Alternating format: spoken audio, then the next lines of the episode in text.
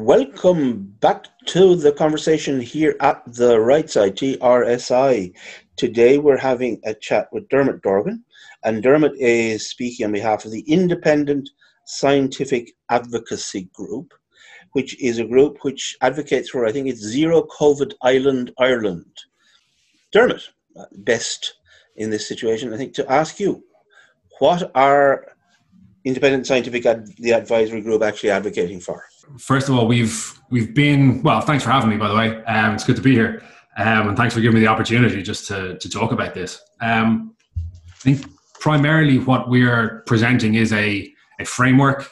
A it's a flexible framework. It's a way of looking at the country that allows us to um, to get to from you know where we are now um, with cases. I suppose we're kind of at a low at the moment, it being that we're we're just coming into Christmas now, but we all know the way this is going to go. They've they're down at trough at the moment. They're going to go back up again.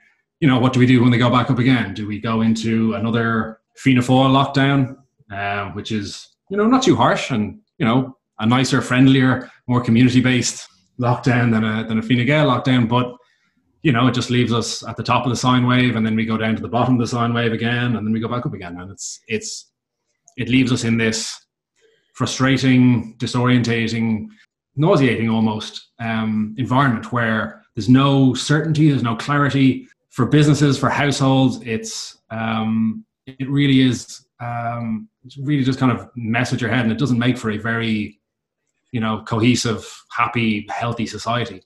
And so where we're starting the conversation is well, surely there's a better way than this. If there is, what does it look like? As I was reading your, your shall we say, the supporting materials uh, before this, and you, the organization basically seems to think there are three different approaches to this problem.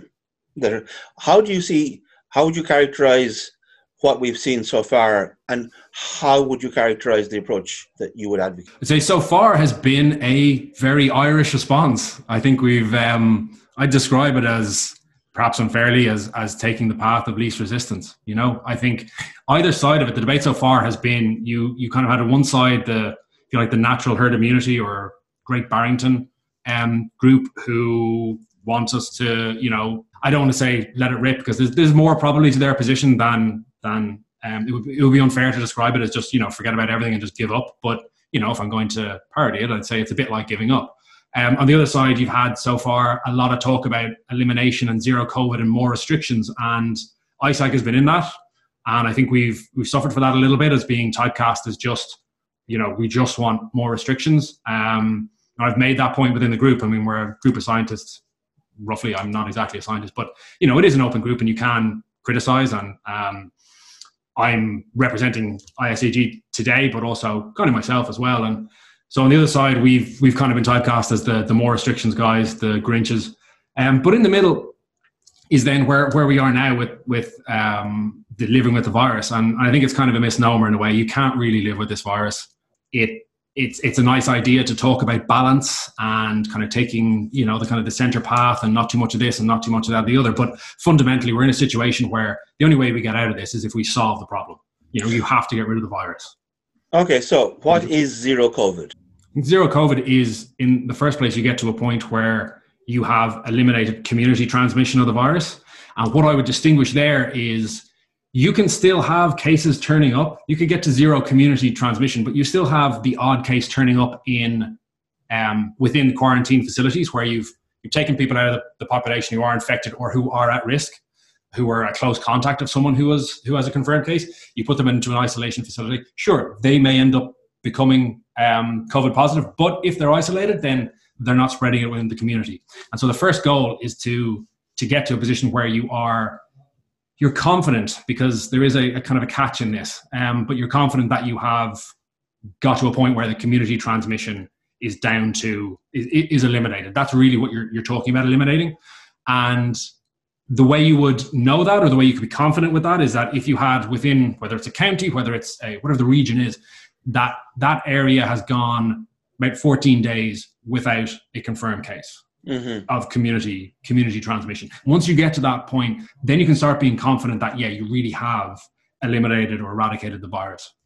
We'll come back to that, but for the time, so roughly, what what would the shape of this feel like? If you okay, Neil Martin rings you up tomorrow and said, "Right, lads, I'm sick and tired of NPHET. The love is gone. We just we're not feeling we're not feeling it anymore. You have at it. What would this look like? What would the the plan look like for for zero COVID? I suppose in its I said before that it's a framework, and there are options within that that framework, and I'll I'll talk about them. I suppose in its crudest, most basic format, right? And this is like the starting point of how you think about it. You would it would be it would involve a strict lockdown. There's no way of getting away from that. Whatever path we take from here, there are going to be lockdowns. There are going to be testing. We're going to spend money. Where there'll be gnashing of teeth. There will be pain, and people won't be happy. There's that's that's baked in. That's going to happen. The question is whether we you know we use it for good or whether we just go around in circles. And so with this plan, in its most basic form, you would say right, you would go to lockdown. You would lock down the entire country, which I know sounds horrible right now, and it I don't even like saying it, but in its most basic format, you would lock down every part of the country. You would have each county in its own bubble, and then you would work to to eliminate the virus within each county, within each bubble, and then as that happened, and we can talk about how you do that. As that happens, and as counties gradually get to their zero case days and they they eliminate community transmission, at that point they would open up, but they would still be in a bubble. If they were bordering another county that had also got to 14 days without community transmission, then those two counties would join together and they'd form a bigger bubble. And so this process would go on as counties clear, they join together, they form bigger bubbles, and gradually this big if you like, green zone or this green bubble ends up covering the whole island. That is the idea in its most basic form, in its crudest form. There are more bells and whistles that we can add on to that. Okay, so but just the like the lockdown. Is there any way in which your lockdown would be different to this, the lockdowns we've experienced up to now? So I'd, I'd categorize the, the lockdowns as Fianna Fáil lockdowns and Fine Gael lockdowns. And so the Fine Gael lockdown, we know that, you know, what that's going to be like. That's going to be strict and it's going to be harsh. And, you know, they'll come back when cases are down at zero and it's just sort of left to you. The Fianna Fáil lockdown, I have to say, I was, um, the first day of, uh, of that lockdown, I was out, uh, I just went for a cycle just kind of around the area and I went through a, a uh, leafy South Dublin suburb where it was just it was chock a block. There were people everywhere. it was just like there was no there was no lockdown at all, and it kind of stopped. And and, and for me, it gave me a, a, kind of an indication of what Fianna Fáil are about, really, because I've never really got to know them at all. And so it was a it was a nicer lockdown. It was a welcome change, but but ultimately, it's not the kind of lockdown that's going to get you to zero COVID, and that's why it's been so slow. The numbers have been so slow coming down. Is that ultimately you do need the strictness there. Um, so this, go ahead. Sorry, specifically, specific policy measures. Sure. In what way would that differentiate itself from the lockdown we've just come out of? What was not in that that should have been in it? And uh, the the Fianna Fáil one. Yeah. Yeah. So two things. One, a goal. There was no goal at the end of it. It was just, well, we're going to do this until the first, and hopefully cases are going to be below below 100, and cases were nowhere near 100, and we still opened up again. Mm. So there's no real goal to that. Um, I think the goal, or rather, there was no public health goal. The goal was to be able to get down to a low enough level that we'd be able to enjoy Christmas, which I appreciate and I like that idea. It's nice, but mm-hmm. it's not a public health outcome and it's not going to solve the problem fundamentally. Okay. The other extreme was was with with Fine Gael was that the strictness was there. The strictness that we needed to get it to get uh, community transmission down was there, but it was just you know it was Fine Gael. There was it was it was harsh there was no attempt to kind of soften it. And also, there was no goal at the end of it. If there had been a goal of elimination, then there would have been a, you know, there's a target, there's a process that gets us there. We can sign up to that and we can know when we've achieved our goal and people can know the length of the amount of time that they're that they're going to have to make sacrifices for. When you don't have a target at the end of it, when you don't have a specific plan for getting to that goal, well, then you're left in a, in a situation where we are now with, with so much uncertainty about just everything pretty much you know and that and that uncertainty is such a painful such a painful thing to have to deal with um, for businesses for people etc okay that's great but so i'm still trying to understand say for example in this scenario would schools be closed? In from getting from where we are now to where we need to be which is zero covid then in that strict lockdown period yes schools will be closed. Everything everything will be down to an absolute minimum. The stricter you are within the lockdown period, the shorter the lockdown will be, and the shorter the lockdown, the lower the burden on the people. And which is a, a key point in all of this is that you have to, with this lockdown, any plan has got to start with the people involved, include them in the planning process, find out what what are their local um, situations. What is what are the, the, kind of the corner cases? That a general rule, great. You've got a general framework and it works, right? Cool. Now you need to go to the next level of analysis, and you need to go to communities and say, okay, well, what's going on here? If we if we have a border here, because at some point, if when you're doing lockdowns, when you're doing bubbles, you got to draw a line somewhere. And it, nobody, it, there's going to be no perfect lines. Some people will miss out, and so the more you talk to people, the more you can find out those cases and, and build their scenario into the plan. Okay, schools will be closed. We say you say it'll be much stricter, but let's look say at um, at South Leinster, right? It's the largest population centre in the country. You have Meath, Kildare, Wicklow, Carlow, North Wexford. You have tens of thousands of people who commute in and out of Dublin every day to work. Would that be happening under this scenario? No, I mean, I, I come at it from a purely like my background is in risk, it's in numbers. I would be coming at it from a pure risk perspective. No, they wouldn't. There, when there's a lockdown, there's a lot. If you're going to do a lockdown, do it properly. Do it properly, get it right, and then you don't have to do it again. And so okay. for that period, for a lot of counties, which would be a you know four, five, six week period, then that would be the case. So for this period, schools will be, primary, secondary schools will be closed. Universities presumably would be closed. Childcare facilities. You would have, if you couldn't work distantly, then you wouldn't be working, yeah. unless you're working locally. What kind of retail would be open? Absolute minimum. If we can organize, if we can organize ways that that people are um, that people can get deliveries, uh, that would be much preferred. Um, if we can get more communities working together to ensure that people who are isolated can get whatever they need. It might be, you know, it might be heating oil or it might be, you know, like something to keep them warm in the winter. It, might not just be food.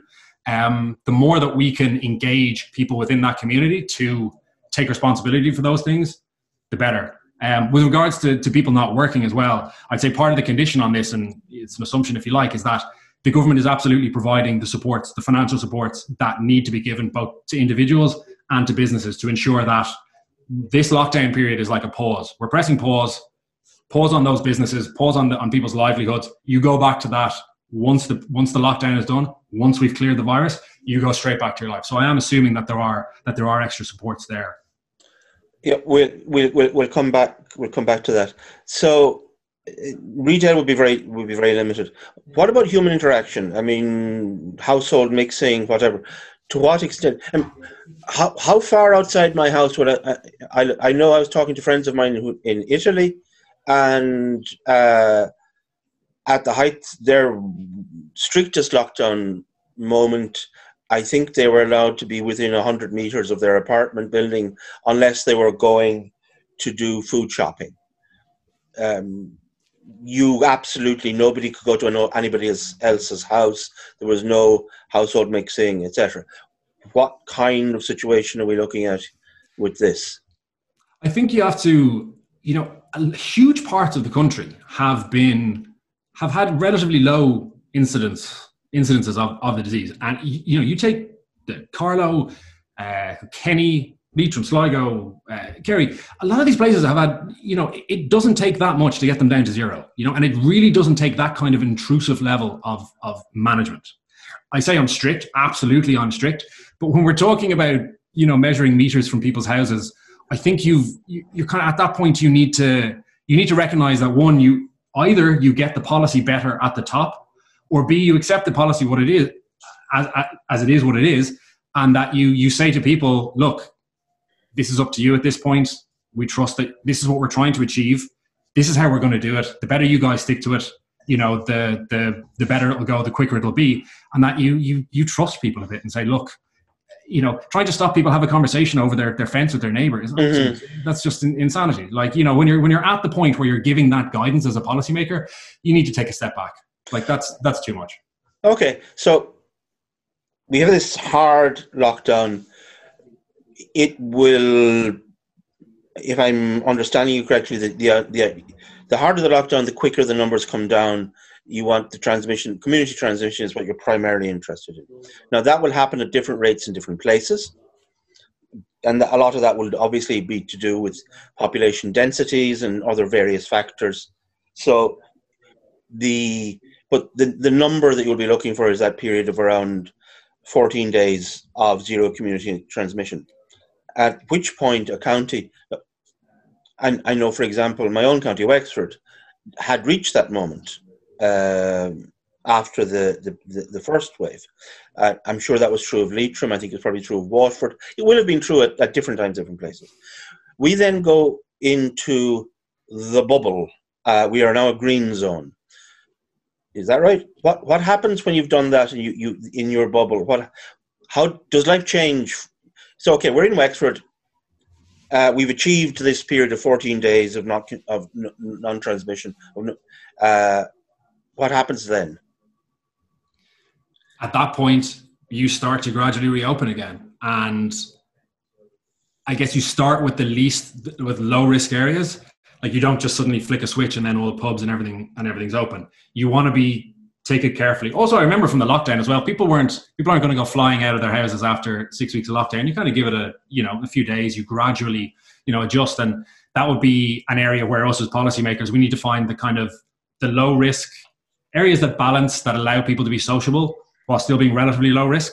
It's also an opportunity to implement other or to, to test other policy things like ventilation, better ventilation in public areas, not outdoor public areas, but indoor, you know, public buildings. Is that a way that we can we can get back to say cafes and open the pubs quicker, etc. But I, I, think you'd start off with with more basic things. So essential retail will come back.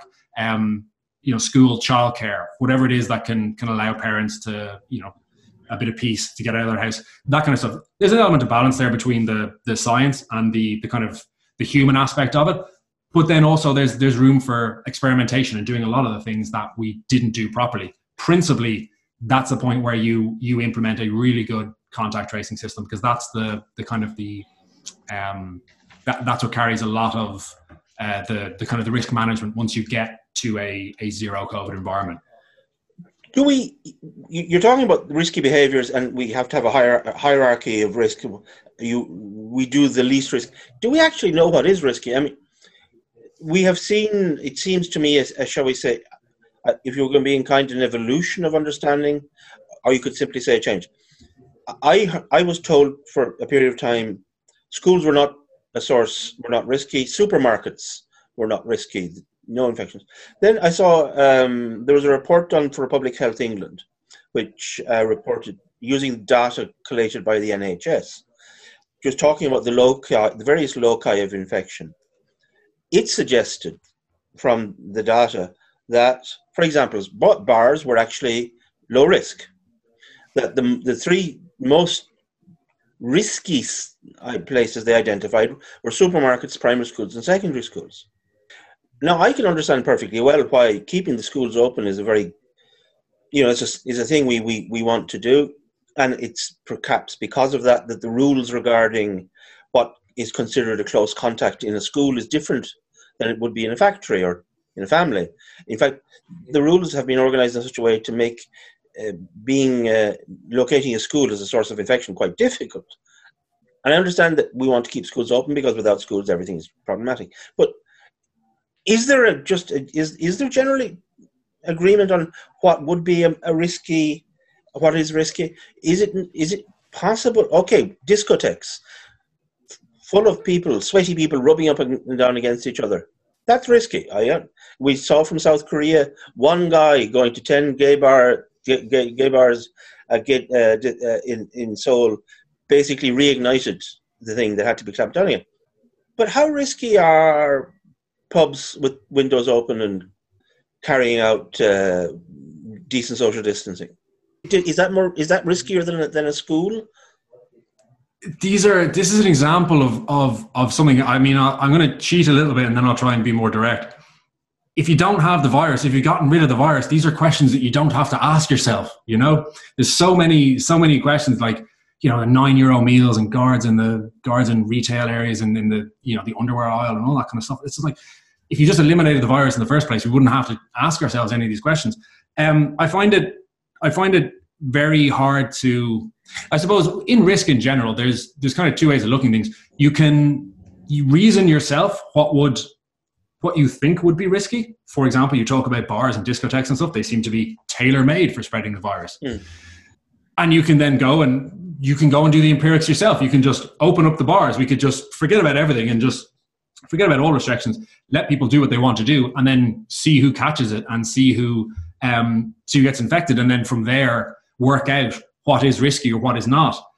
But if you have to go to the point of finding out and then you find out, oh, actually it is risky, well, then the damage is done by that point because all the people are infected.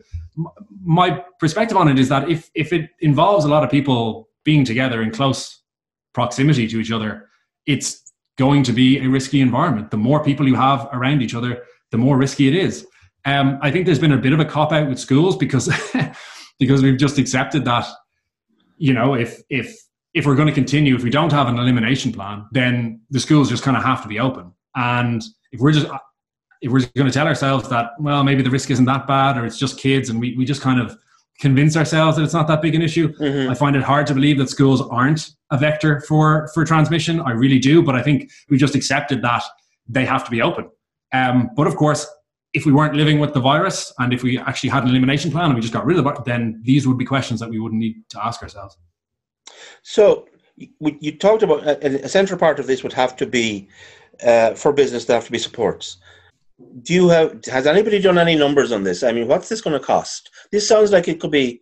I mean, people say, "Oh well, you you can't put the value in a life, and you you you you can't make it all about the economy." Well, you know what? You can, and if you know economy, then you're going to have no health service tomorrow. If you know economy today, so we we have to try and work out are, are, are we going is this are we going to commit suicide slowly rather than quickly or vice versa? What i mean are there numbers on what this is going to cost. Is it i mean is this going to cost us just so much more? Yeah i don't i, I think um first of all no I, we don't we don't have numbers. Um we're looking for economists. I would love to talk to some economists who could run mm-hmm. numbers on this. I'm not qualified to do it. If i could i absolutely would. But I find it hard to believe that a period, let's say, I mean, however, within the, the ISAG framework for, for how to eliminate the virus, the bulk of the work would be done within two months anyway, depending on how you, you know, you, you structure it. But I find it very hard to believe that two months of going at this hard and getting it cleared would be more expensive than, you know, because once that's done, people start rolling off the, the PUP payment, uh, tax starts increasing again so, you know, the the the, the upfront cost of this. First of all, I, I I can't believe it would be that much anyway, and compared to where we are already, because the PUP is going to go out. All these payments are going to go out anyway. You know, we're going to have to run tests. All our resources are going to be used anyway, just living with the virus. So I can't believe that if we front load some of those costs over a, a two month period and including, you know, acquiring a lot of resources, specifically testing resources from abroad, yeah, that would be an extra cost too.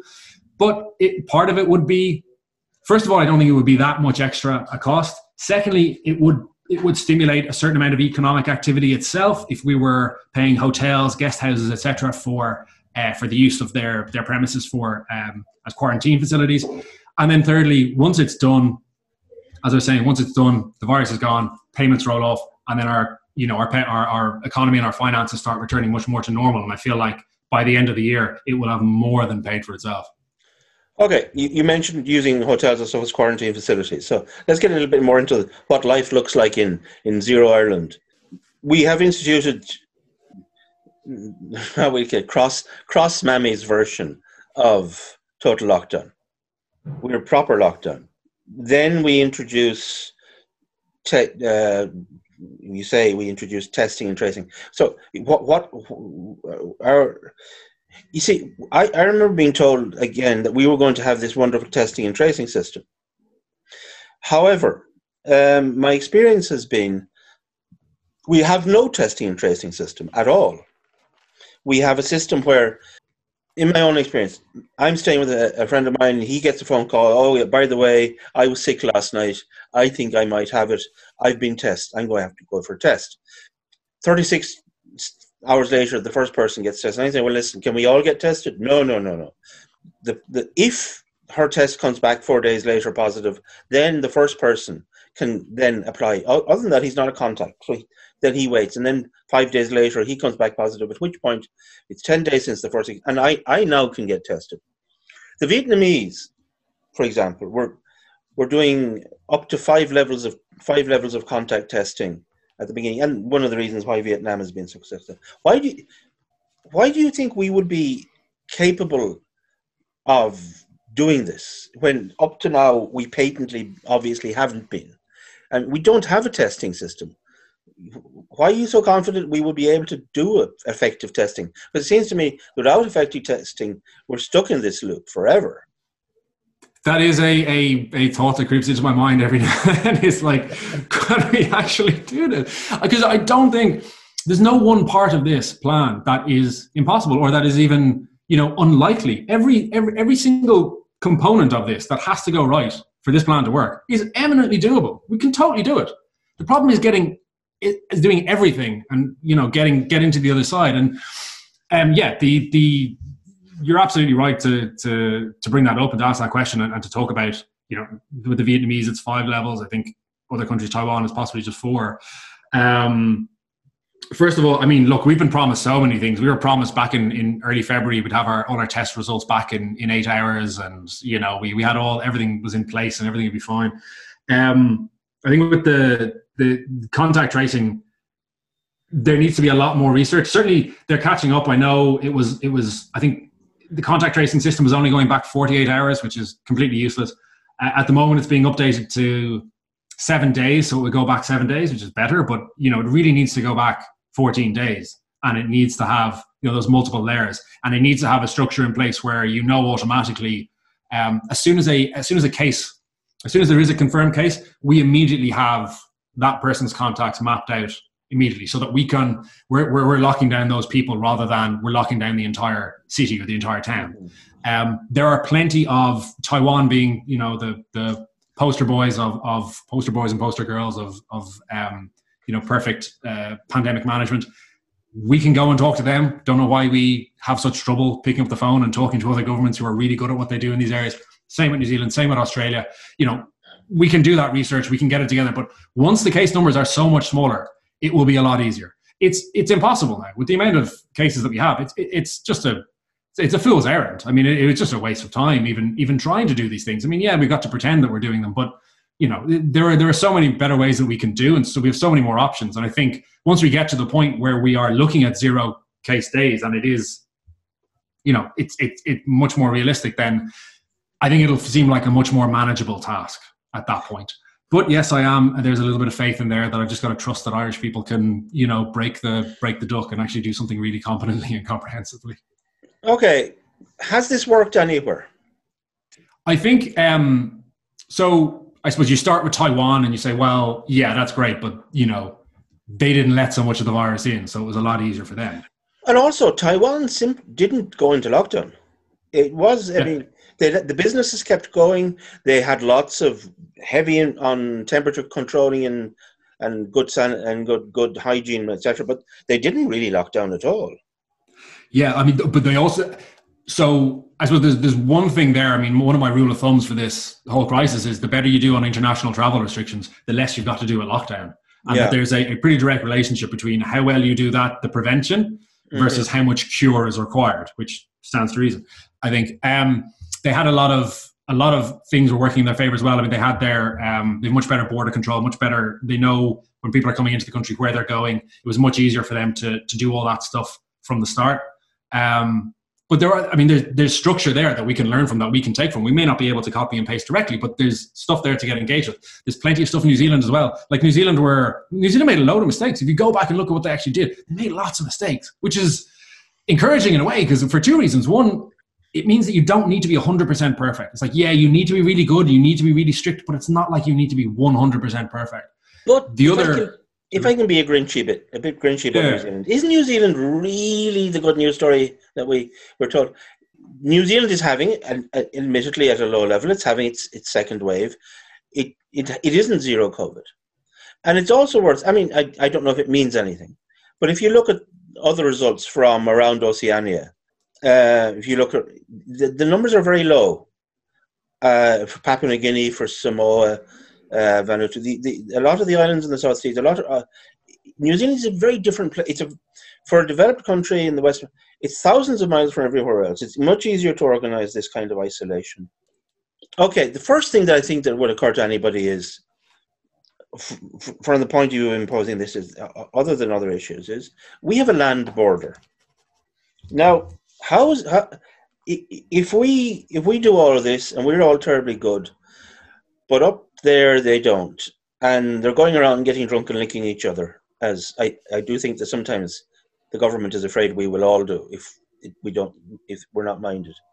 You know how surely that land border and the, the, the fact that there is going to be human traffic trafficking people will cross the bridge in in Strabane and go to work and things like that there is going that is going to make it much more difficult for us to really have any kind of a real zero COVID policy, unless the people in the north are doing exactly the same thing.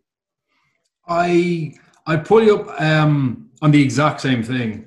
What I'd say with as far as if you, go back to what you were you were saying about New Zealand, um, I think a lot of those islands, uh, the Samoas and the Tongas and, and, what have you, they they completely shut down travel, um, like total land, total border closure, you know, early on. Yeah, that's, that's true, no doubt. As they needed to do. Um, with New Zealand, New Zealand still gets like one, like three or four times. I, I don't know have the exact numbers from China, but you know, many, many more times as many flights in from China, including direct flights from China as well as Australia as well. Um, so they were very much in in the firing line, and, and so they had their own problems, if you like. But once they blocked from China, that was a lot of kind of their problem solved in a way. Um, but yeah, the border. So I think there's there's two ways that I, I, I kind of think about the, the border, and, and the first is that, and this is you know uh, I guess a reflection of my of the media in Ireland and, and my understanding or my perception of it is that there is just anything to do with the UK or anything north of the border is, is just regarded as it's a thing that's just there. You know, it's it's like the border, and the border is this code, this this word that signifies all these other horrible, awful things that we can't even mm-hmm. you know imagine in our minds for the most part, we have, you know, Dublin and Stormont have exactly the same goals, almost identical goals with regard to COVID 19. This is, this should be an apolitical solution. Um, and so, first of all, I, I have to believe that if I, if I have a good idea and I can, and I really think that it would be, be good for both us and for the North, that we can pick up the phone and, and, at least start a conversation and talk to them. And rather than, than challenging ourselves to come up with a set of policies that are absolutely airtight and, and perfect and that will will work regardless of what happens in the north. Like that's not possible. It's not even ideal or a good use of our time. And so first of all let's recognize that we can actually pick up the phone and talk to these people right? And that they will respond to sense we can stop just othering them. Um, the second point, and it's it comes back to the the framework that we talked about. At, at, the start. I said it was a kind of a crude framework. From the crude point of view, you lock down the whole country, and then gradually people people eliminate the virus and then you know the counties eliminate the virus and they create green zones and we join them up together yada yada there is another option or another um, another way we could we could go with that strategy is to start with part of the country so you could take um, a group of counties like as well a province is the easiest way to explain it. It doesn't have to be a province. There are different ways mm. you can do it. But okay. if you take a province like Connacht, which has historically had a very low incidence of the, the, the virus, if we could say if we could start off with Connacht and do what I've just described. You know, we go, we create the bubbles around each of the counties. We lock down Connacht, we clear the virus, we flood it with testing resources. The more testing, especially rapid testing, that we can do, the quicker we can clear out. We can we can clear out the virus. You know, you could you could quite realistically, within four to six weeks, you you would have a lot of those counties would be well into their streak of, of zero days. And if we could do that, if we started off with a proof of concept, if you like, I think it would be a lot easier to convince everyone, the entire country, not just the North, but also protesters in Dublin who have no interest in in hearing, uh, you know, anything about another lockdown. I, I totally, I, I am totally compassionate with that. Um, but if we if we were able to, like I said, do a proof of concept, try this idea out in a certain area. If it goes well, great. We can take it on from there if if it goes badly, I mean, look, if we can't do this, make this work in Connacht, we can't make it work in the rest of the country. So at least at least there, there's an option for for um, for for starting a conversation.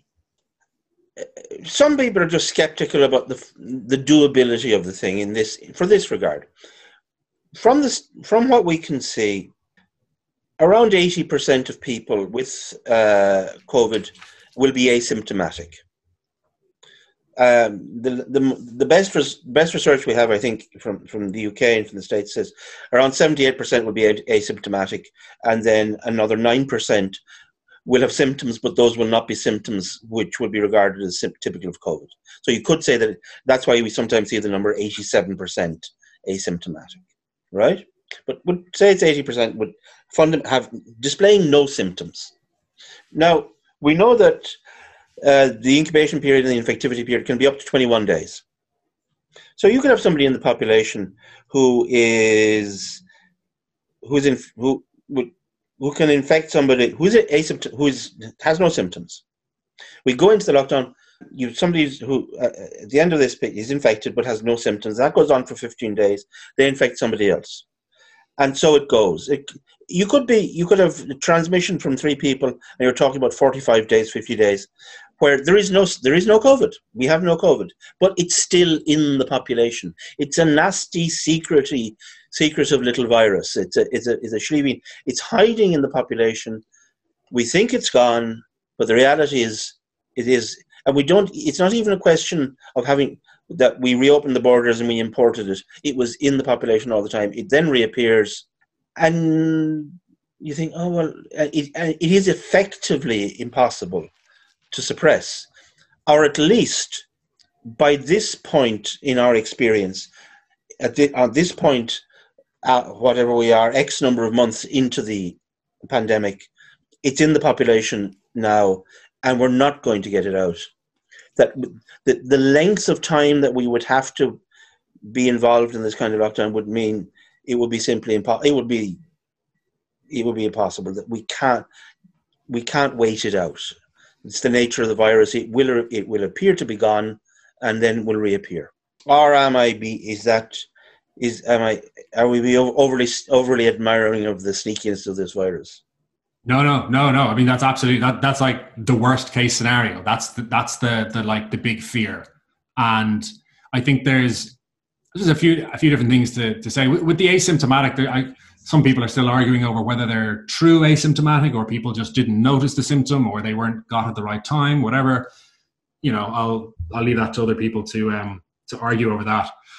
Um, I think what your question gets to is a uh, it's it's the classic problem in in philosophy of, of proving the negative. Like you can't you can't prove that the virus is gone. We can never even if we even if we like I believe I'm, I'm completely confident that we absolutely can completely eradicate the virus. You can definitely get rid of it. The problem is you can't know that you've gotten rid of it, and that's that's where the challenge is, and that's where we have to that's where we have to keep on going on with all these measures and you know it's it's one thing to implement a set of measures when you know that there definitely is a risk out there mm-hmm. but it's when there isn't maybe there's a risk maybe there isn't and then we're going to all this effort and then it's like well you know the, whole thing kind of falls apart and you go you know what's the point um what, i'd say is there are a few ways of of um of finding it in in that or sorry there are a few ways of, of kind of addressing that problem. One is you know heavy regular testing making sure that the and with rapid tests if you use rapid tests like the pcr has been held up as this gold standard but you know even if a rapid test has only a 50% accuracy you know if you repeat it day after day after day you know after two days it becomes 75% accurate. Three days 87.5% accurate. So by using rapid uh, cheap rapid testing we can get a mm-hmm. much better idea of whether people are are um, transmitting it. Okay then we still got the issue of well do asymptomatic people can they transmit it? Can they not? Um, the second part of that is being very strict with the lockdown and keeping people separate as much as possible. So one example of something that you could do to stop that that transmission that you were talking about of this person pass it on to this person without us knowing is that within when we're within that that lockdown period that you take high risk households would be you know ones with you know where you have four five six seven people perhaps we can take take people out and put them into um, dedicated quarantine facilities, like precautionarily take them out so that that has less opportunity, that person to person to person um, has less opportunity to, to sustain itself. But yeah, it, it, it, there is still, we are dealing with an unknown and an unknowable. You know, it's not just a risk; it's like it's uncertainty. The you know the economist distinction between risk and uncertainty. That Yes. risk is measurable, uncertainty is not. Yes, there is uncertainty there. There is unknowableness. We're facing into that, and that is, if if you like, if you want to call it a flaw in the plan, it's it's a flaw that's there, but. You know, it, it was a flaw that was there in, in New Zealand and in, in Taiwan as well, and they, they managed to go 100, 200 days. And you, We have just got I've got to figure that that they had actually eradicated it, you know, to, to be able to produce those kind of numbers. But it's I suppose it's it's it's in the box, and we don't know if it's dead or not. But that's just the nature of it. I was going to say it's a. Heising. Uh, no, it's Who's cat? Schrodinger. Schrodinger. It's a Schrodinger virus. Yeah, it's a Schrodinger. Okay, you you have you have mentioned. I feel unkindly a, a, a little bit the uh, the comparison between the Fine Gael and the Fianna Fáil lockdown. Is it not the case that the Fine Gael lockdown, if we want to call it that, which happens at the beginning, and this is, I think, maybe a real a real problem for any new approach at this stage. Is it? It may be possible it, that zero COVID could work, or should I say, it may have been possible that it could have worked in February or March. But the reality is, we're now in December. We had the first lockdown. We went through the summer. We're back. And one of the reasons if, that the second lockdown was different in character was because there was an awareness, and there is an awareness, shall we say, that compliance is not where compliance was, and that your what your plan demands a very high level of compliance. I wonder at this stage if you're simply going to get that kind of compliance. Also, I just wanted, to, is this going to rely simply on everybody sitting down, having a chat, and saying, "Now let's all be sensible people," or are there going? Are you going to have to look at like you, you you're going to have have guards on, on county borders? You're going to have to have policing happening. Uh, are there going to be sanctions involved here? You know, are we going to have financial sanctions, criminal sanctions introduced in order to maintain this kind of lockdown? Or are, you, are we going to ultimately have to say, no, we can't do that. We're going to have to rely on the good sense and the good faith of the people. Where are we? Where are we going there?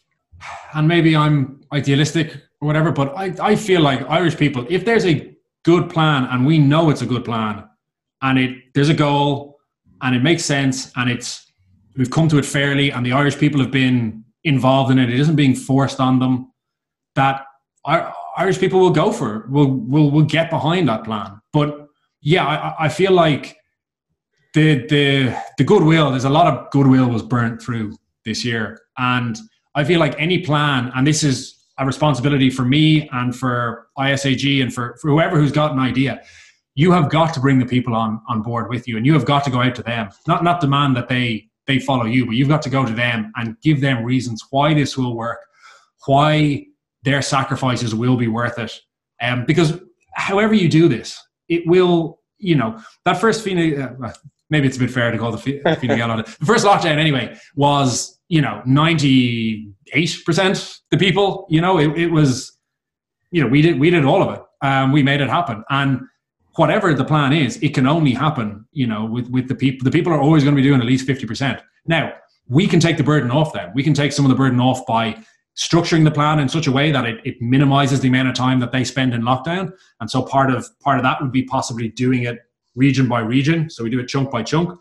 Part of it means flooding the area, the, the places that we're clearing with medical resources, testing, nurses, doctors, everything, so that we can we can just we can flood the area so that we can we can get them cleared as, as quickly as possible. Part of it would be, as I mentioned before, about talking to people, going to the having citizens assemblies, whatever way it is, talking to the local representatives, getting their feedback so that we know what their specific situation is, because we may be able to tailor the plan to that. We may be able to adjust it at the, at the local level. Um, other things would be like increasing the all unemployment benefits, just increase them by 50 quid a week because like you're, you in a way, yes, you are paying these people to stay at home, but yeah, they're doing the work. So pay them to do it. It will be so much worth it in, in, in the long run. And another, another point, which I'm, I'm, you know, it disappointed me that there has been, you know, that Verona Murphy was the only person, you know, we had one TD sacrifice any salary at all through this whole thing. There's a whole other area that we could go into there, which I, I, you know I don't want to go into, but there has to be a demonstration from policymakers that they've got skin in the game on this too. You know that they're that they are making a sacrifice both in mm-hmm. in taking the time to come up with better policies. Because if you get policy right, if you get it right at the top, good policy at the top means good outcomes at the bottom. And if there's bad outcomes at the bottom, it means it's probably somebody screwing up at the top. And and that there needs to be the recognition that you know policy so far has not been good enough. Over this whole year, it just hasn't been good enough. But if if if that does happen, if policymakers can do that if they can put the right policies in place, if they can show the people that yeah, they really do care and that we really do have a plan here and it really could work, then the people will 100% get. I think they'll get behind it. But what we've had since what we've had since you know May or whatever is, uh, you know, there's Tommy Tiernan has a joke about um about being in a pub in London and the fire alarm goes off and people start getting up and leaving the pub and he's looking around like lads, what are you doing? And then it goes on from there. I'll leave it to to people to work it out the rest of it. But um, but it's so true. It's like unless we're absolutely sure that this is going to work, we don't do anything. And in part, that's what cost us back in January and February because we just weren't sure that this was a risk, so we didn't do anything, and turned out it was a risk. You, you, you talk about we could and we'll flood the area with doctors, we'll flood the area with nurses, we'll, we'll, we'll ramp up the testing, but will we? I mean, can we really? I mean, what has the HSE shown you so far to suggest that it is capable of executing a plan like this? Because if you've seen this, I'd like to know about it. Yeah, I think um, this is not as Dr. Tedros said in, in early February, and I don't usually quote Dr. Tedros, but I feel like he was very right on this one. Um, this is not a job for health ministries alone. This needs an whole of society response. And so this plan isn't going to be Paul Reid and his people at the HSE doing it. It's not going to be one, the Department of Health. It's not going to be one group of people. It's going to be everybody doing it at every resource, you know, that we can. It's a national emergency and it needs a national response wherever we can get those those resources. So, but but in terms of management, yeah, there would be. I guess there's going to be a lot that that's going to be riding on the the Department of Health. The government are going to be involved as well. We know we know that people on the ground are going to be involved. That the people by being by being a part of the plan and by going along with the uh, the protocols, by going along with these measures, they're going to make it as easy as possible on the people who will be um, who, who will be actually you know administering the tests and whatnot. I mean, in terms of the tests like themselves, we can get resources from abroad. I am sure that if we went call up Uncle Joe, I'm sure you know he's one of the most positive, most pro-Irish U.S. politicians in however long. I am sure that guy would be willing to be to contribute to be part of a, a, solution for Ireland's problem. We can get resources from abroad. As far as you know, locally, I feel like there's so many people sitting around on the PUP who would much rather be contributing as volunteers in some way. Some less skilled, some more skilled. But yes, ultimately, it's it's going to come down back to the, the question we raised before about whether we actually have the, the, the competence to do these things. But number one, I trust that we can get it done. And number two, you have to you have to do something. You know, you have to um, we're coming out of this. There's a phrase, never let a crisis go to waste, right? And the idea is that you build, within the crisis, you build the things that you need to build in order to pr- protect you from the next one. And a lot of the stuff that we need to protect us from the next one has not been built. We haven't even started. And so that has to happen at some point. Well, it may as well happen now. And even if we aren't 100%, you know, even if we know that we're not, you know, we're not set up right now to, that we know that we could be completely confident that we could do this at least start and back ourselves that we can you know that we can kind of adjust on the fly and that we can you know that we can make it work. It is a bit optimistic i guess but you know it's the direction we have to go in. Okay. You say you we have to work towards the next one and that's that's great. That's true. But uh, okay I, I, I, i'll be i'll be nice and i say okay although i think that if it was going to if we were going to go for zero covid the best time to go for it would have been at the very beginning when you still had lots of goodwill and compliance and resources would have been uh, the, the, the cost would have been much the sa- same as what the costs that we incurred anyway. Costs now maybe might be different, but then we say, okay, well, then we go. So, look what happens in the summer here. The Italians have developed, not the Americans also, but the Italians have developed their own very fast, their own fast testing, where you can get the results in 15 minutes, on which is less sensitive than the the one the, the gold standard. But you know what? Turns out that being less sensitive may not be a bad thing because it, it, it, it reflects infectivity rather than historical infection, perhaps. And the rates of accuracy of this test are pretty decent. even if we wanted to buy them right now, we can't because if we'd look to buy them or to get orders in six months, well, whenever we're December, yeah, five months ago, we might have been in a position to get some now. Fact is, now, if you're looking to get the orders in for that, we're looking for July and August of next year before there will be a supply available. It has not, again and again, forward planning has not been best. So I think maybe optimistic. Oh, here's the thing we're going to have the county bubbles, right? You talked about regions. Connacht, yeah, a, region that has been histo- one of the more historically low rates of infectivity has been the southeast. Wexford, Waterford, Kilkenny, and Carlow, for whatever reasons, have had lower uh, rates than say Meath, Kildare, whatever.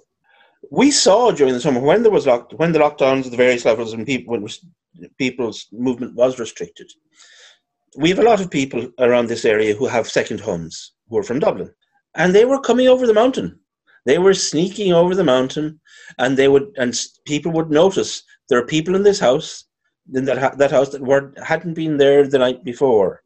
I would, and that that was when there was a fair degree of you know cohesion about it. I are are you how are you going to stop people doing that next January and February?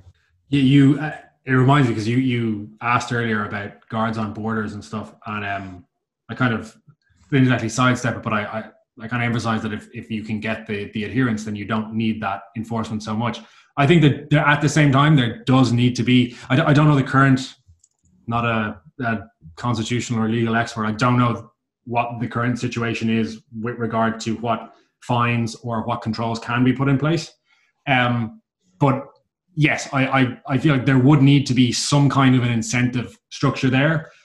Firstly, that that is you know massively discouraged that there will be fines if people are caught that they will be held accountable in some way secondly and I, I, don't know i mean maybe this is just me but there's a certain amount of curtain twitching in society that is healthy you know and that you know people in the in the there is i, I give it well I give an example that my dad, uh, we, we, were dad was at home anyway uh, one night, and we knew the neighbors were away, and they told us they were going to be away, and he heard a funny noise, and and dad is a curtain twitcher, like he is nosy and stuff.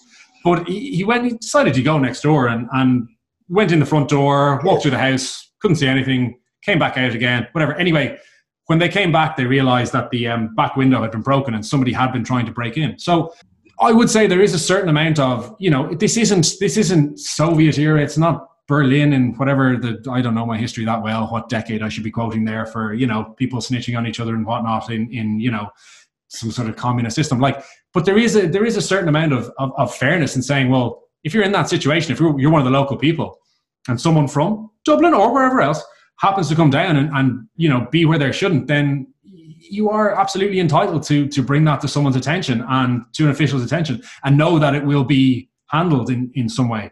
Um, you know, it, like to give you an example of the kind of strictness with, with some of these things, like people had there were when people came into New Zealand, New Zealand said, look, you're, you're, you're in quarantine for 14 days until you're cleared to go. If you break that quarantine in any way, you're going straight back into quarantine for 14 days and then we're sending you home. Right. That kind of strictness needs to be in there somewhere. And I think that's a case where that, that's a very fair case where we can, you can look at someone and be like, yeah, no, we are punishing you this time. We've, you know, you were trusted, you broke that trust and now there are consequences. The exact details of that, yeah, I mean, I have to hold my hands up and say, okay, I'm not, um, I'm not 100% on that.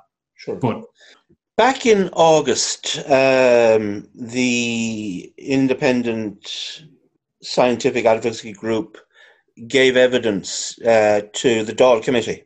And I think it was the 13th of August, uh, Professor, uh, I can't, gosh, his name escapes me. I have it written down. Tomas Ryan or McConkey Staines. No, it wasn't McConkey. Maybe Killeen. Anyway, he said there will be no vaccine in Ireland until June the 21st, June of 2021 at the earliest. Well, we're going, we're, we're going to see the rollout of the beginnings of the rollout of a vaccine in January. Now, I'm not blaming the guy for getting the, I'm not taking a cheap shot and saying, ah, you got it wrong by six months. Although, you know, because, you know, people, I, there were plenty of people back in the day who were saying, oh, it'll be 2022 and if we get a vaccine, you know, and there's no guarantees we'll be getting a vaccine. I put my five pound each way down on getting a vaccine. So I was cheering the vaccine on, even if for no other reason. than I thought, you know, couple of couple of quid in Pfizer would do me good. But Does the presence of the vaccine, the arrival of the vaccine, that must in some sense impact on the on the plan, on the way that we look at I I guess so. The, in terms of the arrival of the the vaccine, I guess it depends on what you mean by arrival. You know, the first one, a vaccine in Ireland, it's in Ireland, even if it hasn't been administered. Does that does that count? Um, I guess I, I, I don't know who it was, and I I uh, would I was not watching that particular Dáil uh, session. I, I, do try to get as many as possible, but I think I might have missed that one. Um, I I think you. I, you have to be realistic about when we say the vaccine, when is it going to arrive? I think what we all mean is the point where everybody pretty much is vaccinated and the vaccine no, is doing what it's supposed No, I'm not you saying are? that because even if we start, even if you're talking of 15 to 20% of the population has been vaccinated, that will start to have a significant effect on, on the R rate and the communication. That's what the epidemiologists and the virologists say. I know frankly, I think we're all epidemiologists and virologists, virologists now. the kind of conversation you overhear are, absolutely fascinating. You feel like saying, "When did you take your was the PhD? Was it Trinity or UCD?" But anyway, my understanding from the people I even twenty percent vaccination will have a significant impact on communication and infectivity and the R rate. It, we're not we're talking about elimination long term from from from the population in uh, here and globally, that's a different story. That took I don't know how long with polio, but I think it was ten years or with, with, with smallpox. It takes that takes a long time, but to start to have an effect on the on the local population is. It must feed into the into the equation that we're making regarding costs and balances and stuff. When we're we're saying that there should be by at this stage we're heading for mid December that by February, the end of February, you're going to start to see some some impact on the vaccination program, assuming our government has been the wise virgin and bought the right vaccines. Uh, and not not invested all the other vaccines that will come on stream in three years' time. Or, or alternatively, the Chinese or, or Russian vaccines that are already out there right now, and, and you know, uh, which I, I, might, you know, people ask, will I be taking the vaccine? And I'm like, well, mm, some of them I will. Um, I think uh, from from what I can tell, Europe has got a, a little bit of of all of them, of, of Johnson and Johnson, yeah, of, yeah, of yeah, you know Pfizer and, whatever else. Mix um, and match. I think used to, Dunnes Stores used to they used to do a thing called mix and match until the the health people closed it down because you. I think it's a bit like. Oh, of course, the hands. Yeah. Yeah. I think they had 14, 14 billion vi- shots of various viruses. Various viruses, no, sorry. God. God, the plan's out now. They found out about the great capitalist plan. Give me all of our. No, I, will be taken out at the next meeting. No, the vaccines. They have a, a mixed bag of vaccines. Yeah.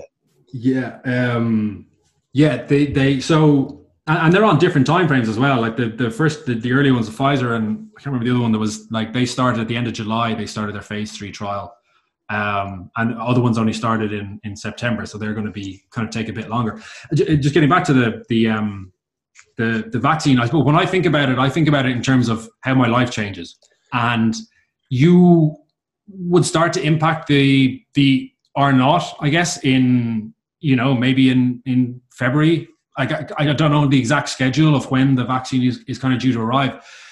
And equally, we don't need 100% of people vaccinated. Once we get to, you know, 80%, then that's for this disease seems to be around herd immunity, where you know the odd person might catch it, but you're not going to get an, an outbreak of it.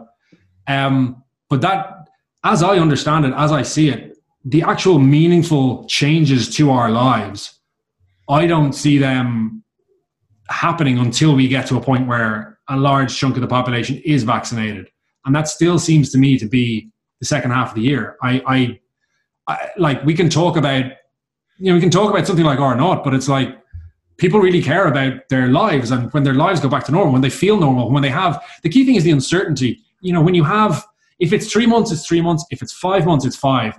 But if you don't know how many months it is, then you can't negotiate. You can't negotiate contracts. You can't negotiate with your bank on interest payments, on rent payments, and all that kind of stuff. And so I'm always looking at it from the point of view of like, well, when does the uncertainty go?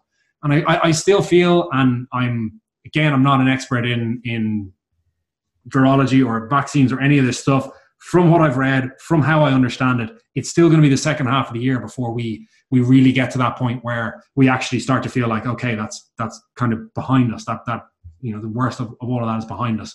I absolutely take your point. I think uh, certainty is what markets look for. It's what human beings look for. Predictability, if if maybe if not certainty, a sense that they know where they're going to be. But is it the case that zero COVID offers us that? I mean, when you read the documentation, when you read the proposals, one of the things that occurs is you see this phrase recurring. Then after 15 days, then after 15 days, then after 15 days, and it gives you a, a bit of a sense that actually it, it doesn't really give the certainty that initially you, you, you think it might.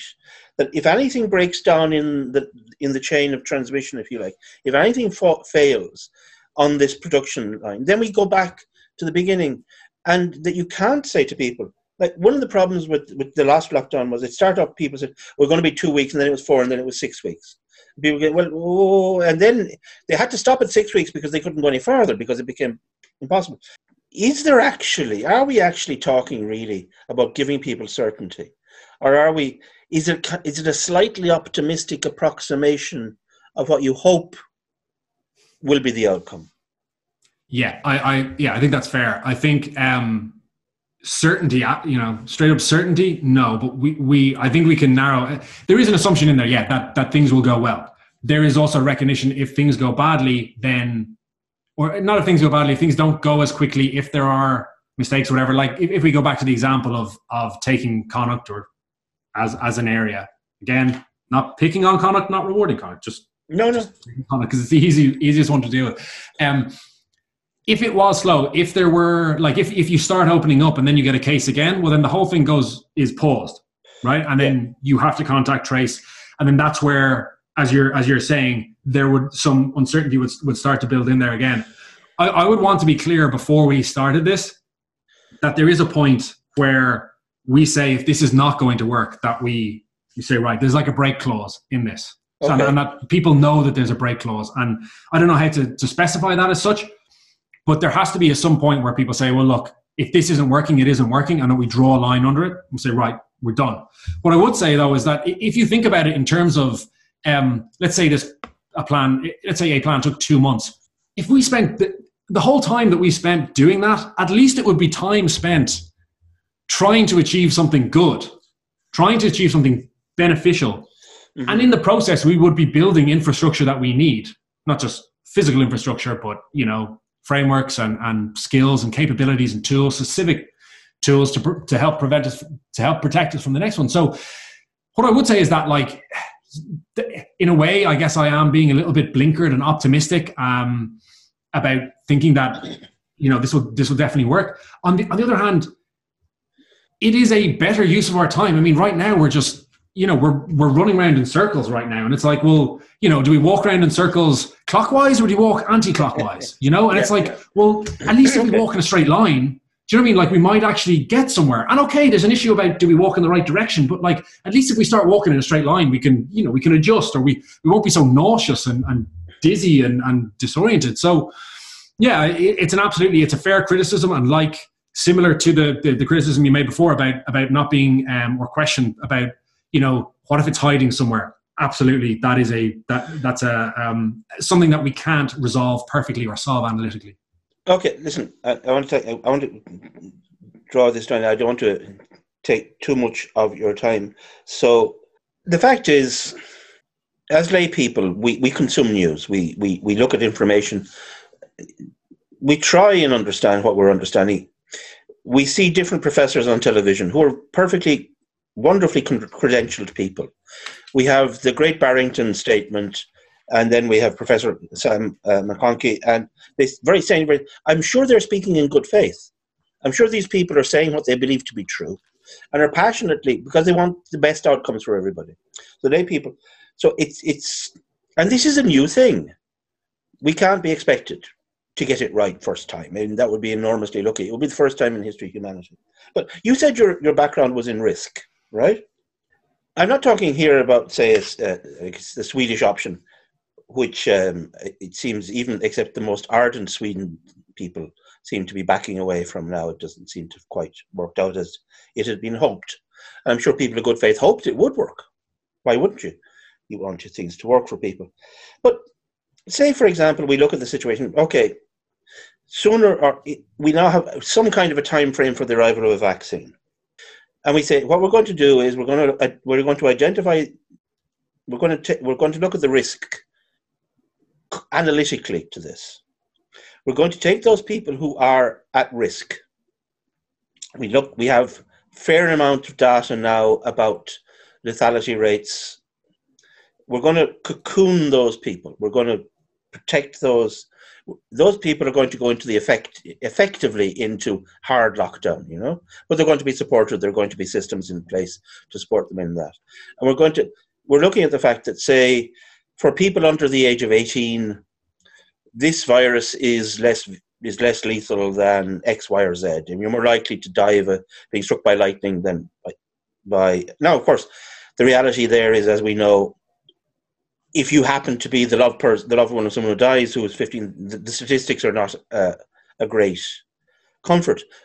But I suppose the point I, I'd make on this is that if we published in a normal flu season the numbers of people every day on the news that that day or that week died of flu, then people would become obsessed with flu if we look simply from the point of view of risk, if we combine a vaccine with a properly supported cocooning system, and then, shall we say, gradually maintaining issues around social distancing, maintaining proper hygiene care, using our better understanding regarding ventilation, using, uh, for example, infrared, the, the, the, the systems using light now, is it ultraviolet light in, in air cleaning systems to clear, create virus-free spaces. That that would, from the risk point of view, be at least as viable a, a way to go as to go for complete zero. I first of all, I, I I wish I'd heard. I've gone to look for it a bit, but there hasn't been a huge amount from, or at least that I'm aware of, anyway, from the Great Barrington crowd, if you like, about how the, the, real details of how this would work in practice. And to be honest, you could throw the same suggestion at us. No, That's why I'm, I'm here talking, today. But, so I'm, I'm not talking about a Barrington approach. Okay. Necessarily. I'm not talking about a, a let rip. But we'd say maybe a variation on a theme, but something like that. But it is the case that the risk to the population varies enormously according to age and to pre-existing condition shouldn't we look at po- the possibility of, of trying to build a system based around that risk, that risk profile, rather than treating the population uniformly? I guess that there's, I suppose there's a couple of things. One, you know, a small point would be can can we really separate these people? Um, but you know, there are there are parts of what I'm suggesting that you've correctly pointed out, well, you know, you're 100% sure that you can do that. But so, okay, so let's say you, you could separate those, the, you know, the, the most vulnerable people. Um, the, the second point would be around COVID syndrome and long COVID, if you like, okay. um, which I, you know, I'm 35. I'm I'm not. I have no interest in just going out there. Like I'm single as well. Like I should be out there. You know, I should have. I love the. You know, great. I should be out there having pints now. I'm here talking to you. I much. I'd much rather be here. You know, I, I don't care what the. You know, you, we can put whatever restrictions we want out there. Like I'm keeping myself alive, um, and I've no interest in that that thing whatsoever. Um, and long COVID is itself. It, it brings in a it's uncertainty again because we don't have solid numbers on on that, and we don't have a solid True. protocol for it. You know. Um, yeah. So there's a lot of there's a lot of uncertainty there too. Um, I, I, guess then the third point is like you're combining the vaccine. The vaccine still is is kind of an unknown as well because we don't know on when it's going to come and what numbers it's going to come, how we can distribute it. So we're still kind of left with that much more uncertainty there. Um, and I, yeah, I, I, I wonder, I wonder whether when you have a lot of people, even if we we we take out the people who are definitely vulnerable. And you just say, kind of, okay, we have kind of sensible precautions in place, and a lot of people are, are out there. A lot of people are still responding to risk averse people, people like me, are, are responding to the number of cases out there. And when people see a thousand case day, I think that's very that's very startling for people, and they naturally withdraw. And you know, it doesn't matter if the shops are open. I don't think they're going out there. There's a lot of people who just aren't going out there when they see a thousand case day. Even if you've got more granular data on your local area, people are just gonna they're gonna wait it out. Um, and so I, I that approach on the one hand, I don't know how. Again, I, I don't. Uh, I understand that it's not exactly the, the, the great Barrington approach, but um, those rough kind of approaches where you say, let's just kind of try to manage this better, they seem to be a little bit self defeating in a way, in that in the short run, yeah, you get a good response, but then once the numbers start ticking up, people make that that response, and then they they with they reduce their activity, which then reduces their commercial activity. So then, mm-hmm. you know, the, the businesses are kind of back to where they were before and, and, and feels a bit self defeating. And then the alternative is that you just solve the problem, which is as simple as you know flicking a switch, as I'm as I'm explaining here. But you know, um, I, I feel like that's if I'm going to aspire to anything, I, I'd rather I'd rather work on something that is you know that, that that is aspirational and that could you know unite the nation, unite both nations. Listen, Dermot, thanks a million for talking to us. Um, I'll get. Um, I think I get Gary. Uh, I'll ask Gary. will put a link in to uh, on on the when we put, put this up to. I think you have a website. Do you have a website? Yep, isightcovid19.org. Yeah, we'll put a link up to that so anybody who wants to have a look at your the arguments, have a look at the the the the the, the proposals and the, and the data that you have, they can go there and have a look at it and see and, and form their, their own opinion. But uh, listen, you're staying in, I'm staying in. Listen, I'm I'm fat and over fifty, and I have asthma, so it, it's coming for me. I stopped shaking hands in February. People were looking yeah. at me, but I said, "No, I'm sorry, I'm not. I'm not touching you." So, absolutely, I, I, I understand. I understand your, your position, but you know, we're all just, I suppose, trying to do our best. And if we can conduct a little bit more conversations like this kind of thing, not just with, for this, but generally speaking, I think that we would be better off anyway, so that people could actually just come to a conclusion. It's been really great talking to you. I'd like to thank you again for your time, and uh, I'd like to thank our audience for having joined us today. We will be back soon.